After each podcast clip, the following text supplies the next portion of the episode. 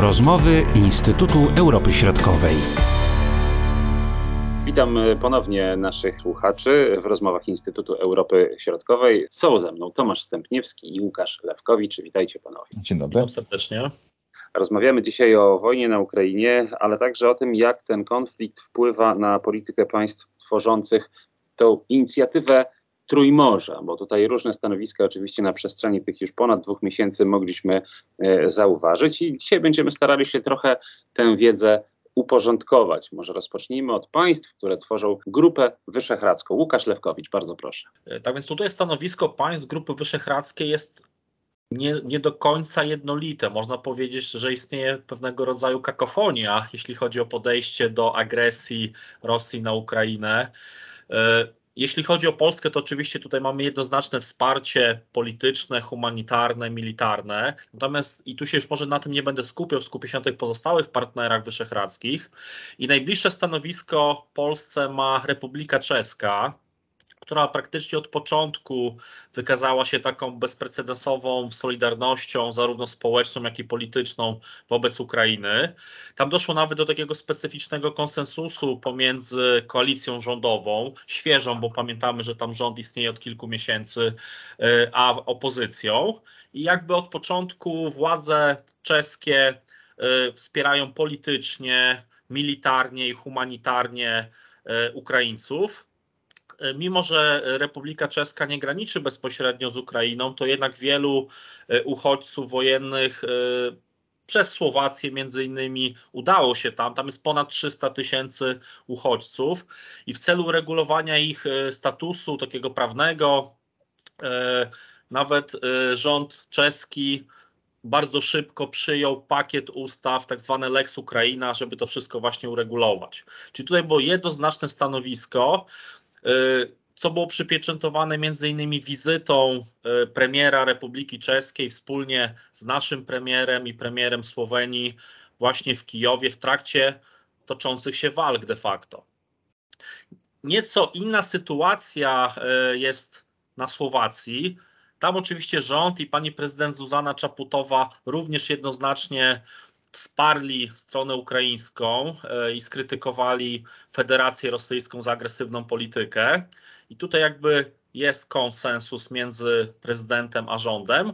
Natomiast bardziej niejednoznaczna sytuacja jest, jeśli chodzi o opozycję, bo część opozycji oczywiście solidaryzuje się e, z rządem słowackim, część natomiast krytykuje. Między innymi e, partia byłego premiera Słowacji Roberta Fico, partia Smer SD, czy taka skrajnie prawicowa partia Republika, one od początku konfliktu jakby chcą, żeby Słowacja ograniczyła swoją pomoc dla Ukrainy, aby nie włączała się do tego konfliktu. Czasami jest nawet wspominane, że Słowacja powinna się zachowywać dokładnie tak, jak robi to Viktor Orban na Węgrzech. Jest to oczywiście mniejszościowa e, grupa polityczna, ale z drugiej strony, jeśli się popatrzy na obecne badania opinii publicznej, to te partie właśnie y, krytykujące rząd za obecną politykę, one zyskują na y, poparcie, tak? Coraz więcej. No Smer jest drugi albo trzeci, jeśli chodzi o poparcie opinii publicznej. I gdyby wybory odbyły się dzisiaj, to prawdopodobnie Robert Fico i jego partia tworzyliby koalicję rządową.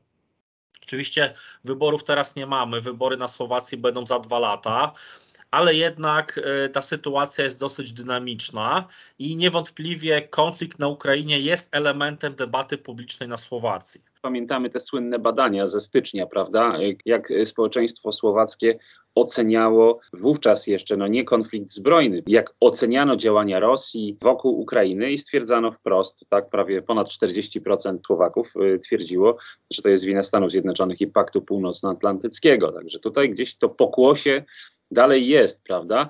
No i oczywiście sytuacja związana z Węgrami, chyba taka najbardziej jaskrawa w Grupie Wyszehradzkiej. No właśnie, bo tutaj te, te podejście Węgier do konfliktu na Ukrainie no jest takie niejednoznaczne, ambiwalentne.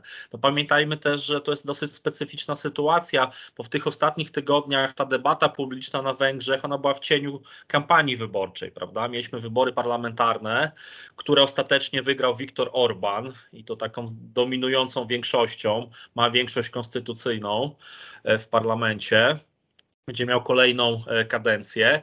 Natomiast e, od początku to stanowisko węgierskie było takie specyficzne, bo z jednej strony e, władze węgierskie potępiły rosyjską agresję i poparły dotychczasowe sankcje Unii Europejskiej, z drugiej zaś nie rozluźniły tych więzów z Rosją i generalnie deklarowały brak poparcia dla działań unijnych wymierzonych w rosyjski sektor energetyczny. E, no, to, to było uzasadniane tym, że jeżeli wprowadzimy embargo na przykład na dostawy gazu czy, czy ropy, to spowoduje wzrost cen e, energii na Węgrzech, co dotknie oczywiście obywateli węgierskich bezpośrednio. I to było wielokrotnie podkreślane w tej kampanii wyborczej e, przez, Robert, przez Wiktora Orbana oraz polityków Fidesu. No oczywiście kolejnym takim elementem tej polityki węgierskiej był fakt, że Węgrzy od początku nie zgadzali się na dostawy broni e, i uzbrojenia dla strony ukraińskiej oraz żeby te dostawy szły przez terytorium węgierskie, uznając, że to może wciągnąć e, Węgry w ten konflikt, że on się może jakby rozlać na terytorium węgierskie. Oczywiście również e, z drugiej strony ten kryzys humanitarny Węgrów w dużym stopniu dotknął, tak? Bo ja sobie też tutaj przed naszym spotkaniem sprawdziłem dane ONZ-owskie dotyczące ilu e, uchodźców z Ukrainy na Węgry przybyło i w tym momencie oficjalnie jest to już ponad 500 tysięcy.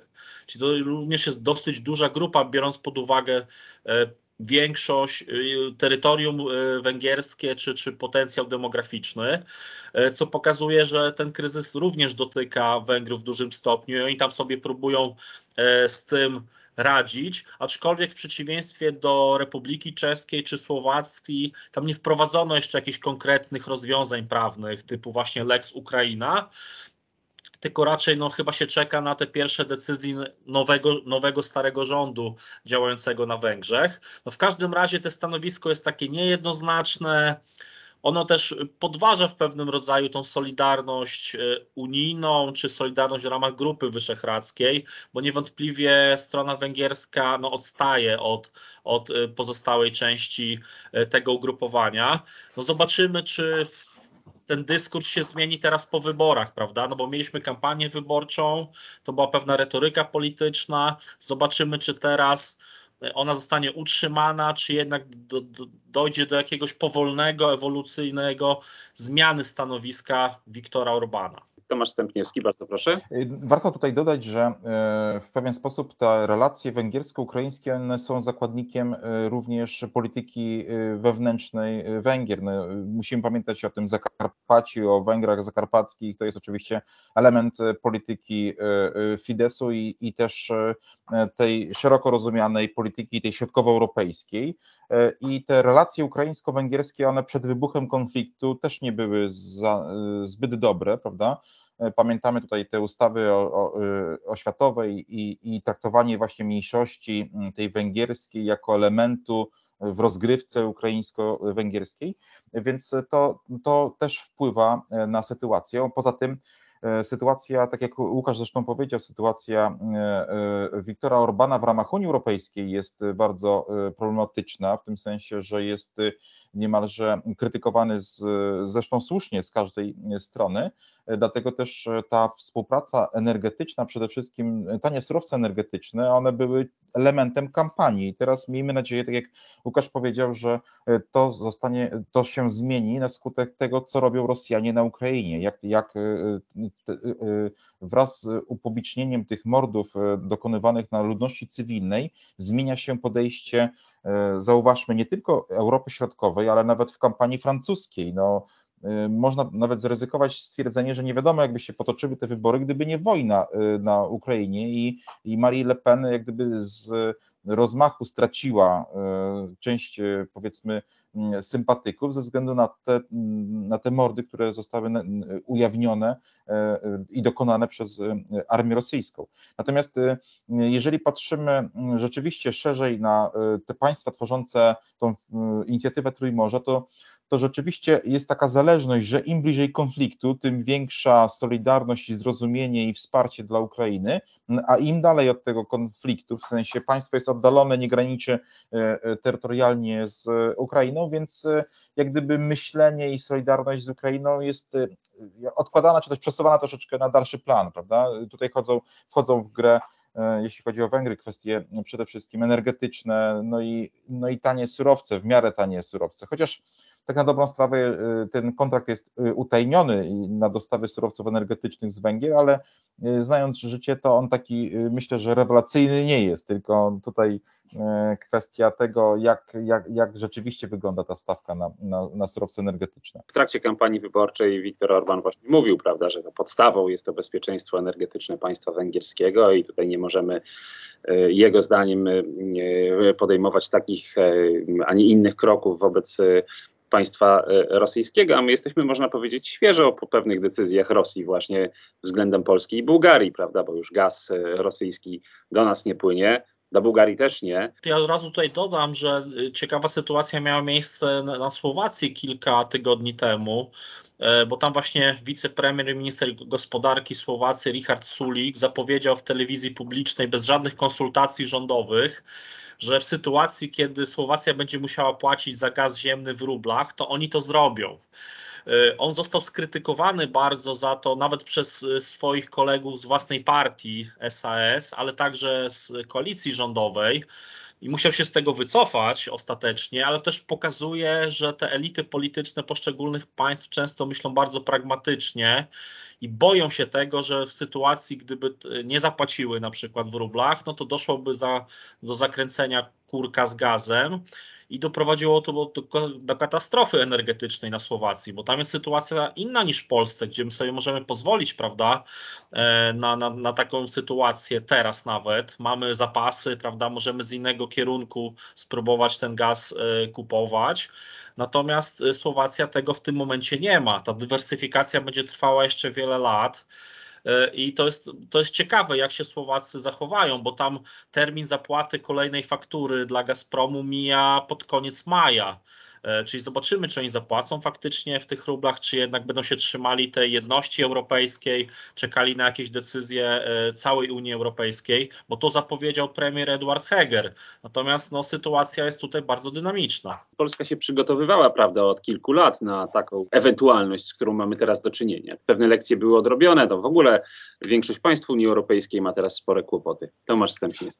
Y, tak, i tutaj y, też bardzo ciekawa jest y, sprawa, że, że na przykład gaz do Niemiec nie został zakręcony, prawda? Natomiast tylko do Bułgarii, do Polski, ale to jest element szerszej, jak gdyby, gry Gazpromu, czy też czytaj Rosji w stosunku do państw Europy Środkowo-Wschodniej, czyli rozbijanie tak jak powiedział Łukasz, rozbijanie jedności, wspólnego frontu w kontekście konfliktu na Ukrainie, robienie e, wyłomów w ramach tej wspólnej polityki, różnicowanie, traktowanie priorytetowo niektórych państw, o czym rozmawiamy, inicjatywy Trójmorza, a niektórych karanie za zaangażowanie zbytnie w konflikt na Ukrainie. Pojawiały się informacje o tym, że, że mm, Polska chce wciągnąć NATO do konfliktu na Ukrainie, prawda? A to jest, jak widzimy, przygotowanie było do, do tego, żeby zakręcić e, w ramach e, retorsji kurek z gazem i tak dalej. I tutaj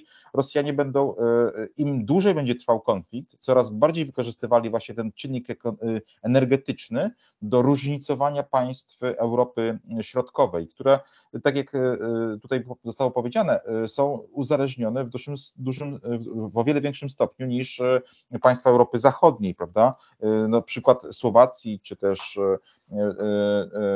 w mniejszym stopniu może, że Czech, ale Słowacja to rzeczywiście ona już ma doświadczenia z końca lat 2000, jak ten konflikt energetyczny uderzył w przedsiębiorstwa słowackie.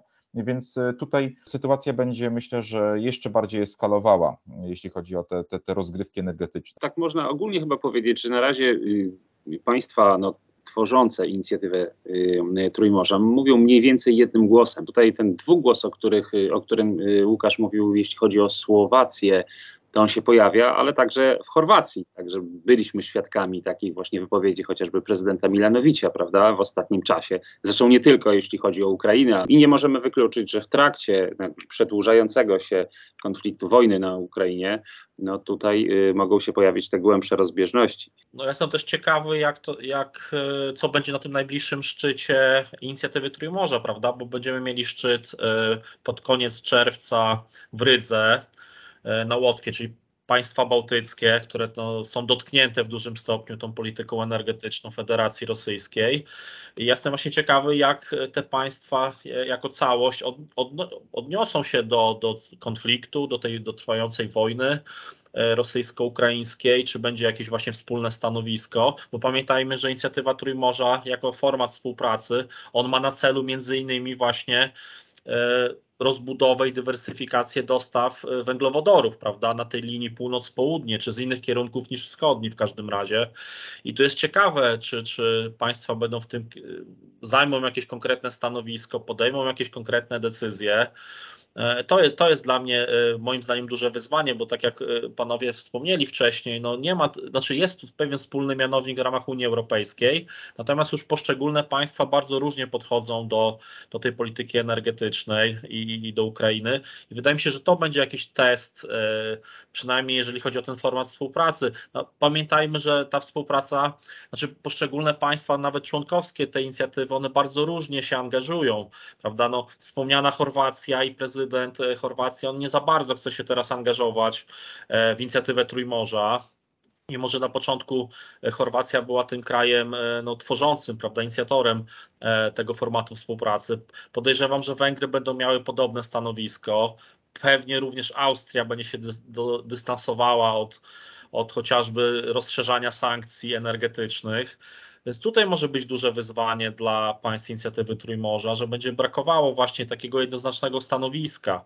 E, ja się też zastanawiam, czy w takiej sytuacji na przykład strona ukraińska nie powinna dostać statusu obserwatora, tak jak mają teraz na przykład Niemcy e, w ramach inicjatywy Trójmorza, tak żeby na przykład prezydent e, Ukrainy mógł przyjechać na ten szczyt przemówić, powiedzieć, wygłosić jakieś swoje stanowisko, ale zobaczymy, prawda? No tutaj już zostało mhm. niewiele czasu do tego szczytu, ale niewątpliwie ten konflikt, znaczy szczyt będzie w cieniu konfliktu i to się nie da, e, nie da od tego uciec generalnie. Prezydent Ukrainy pewnie nie przyjedzie, ale na pewno mógłby się połączyć zdalnie, prawda? Bo... Na przykład, tak, tak. Tutaj, e, tak jak powiedział Łukasz, że e, nadanie statusu, statusu obserwatora w inicjatywie Trójmorza Ukrainie, myślę, że byłoby takim dowartościowym wartościowaniem, e, bo jak, oczywiście doskonale wiemy, że Ukraina chciałaby być e, e, członkiem tejże inicjatywy, natomiast ta inicjatywa jest skierowana przede wszystkim do państw członkowskich Unii Europejskiej, a jeśli chodzi o tą perspektywę członkowską Ukrainy, no to w dobie wojny nikt nie rozmawia o, o, o, perspektywie. Wiadomo, że pojawiały się takie głosy o tym, żeby nadać taką tak zwaną szybką ścieżkę, ale e, tutaj e, jak analizujemy sytuację, to przede wszystkim e, kwestia kluczowa, jak długo będzie trwała wojna i jak ona się zakończy. I to, to jest najważniejsze, bo w tym momencie myślę, że, że nikt nie może powiedzieć, w którym kierunku ta sytuacja będzie ewoluowała i jak zakończy się ten e, konflikt, ponieważ e, można powiedzieć, że wszystkie opcje są, są możliwe, prawda? I dlatego też to będzie na pewno, tak jak Łukasz powiedział, wpływało na właśnie chęć większego angażowania się, bądź też mniejszego niektórych państw w tę inicjatywę. Natomiast z punktu widzenia państw, przez które przebiegają szlaki komunikacyjne, szczególnie te drogowe, no to, to, to ta inicjatywa powinna przyspieszać, bo to jest dobry moment do tego, żeby też e, intensyfikować właśnie współpracę i ją zacieśniać i wykorzystywać też w pewien sposób dobry moment do tego, że jest e, uwaga e, Unii Europejskiej skupiona właśnie na tej Europie Środkowo-Wschodniej, na tym konflikcie, prawda? Więc to tutaj i na wspieraniu właśnie państw Europy Środkowo-Wschodniej. Wzmocnienie naszego regionu jest tutaj, można powiedzieć, priorytetowe, na pewno z naszego punktu widzenia. Tak. Bardzo dziękuję za tę rozmowę. Dziękujemy również. Dziękuję bardzo. Tomasz Stępniewski, Łukasz Lewkowicz. Do usłyszenia. Były to rozmowy Instytutu Europy Środkowej.